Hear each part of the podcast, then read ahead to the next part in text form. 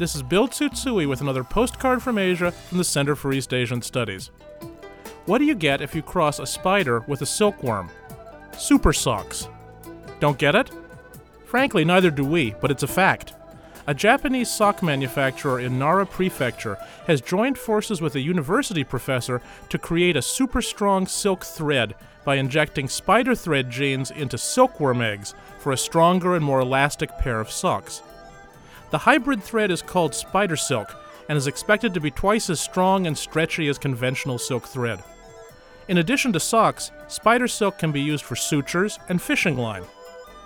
Well, now that they've made silk socks out of a spider's thread, what's next? A silk purse out of a sow's ear? With thanks to Randi Hacker for this text, from the Center for East Asian Studies, I'm Bill Tsutsui. Wish you were here.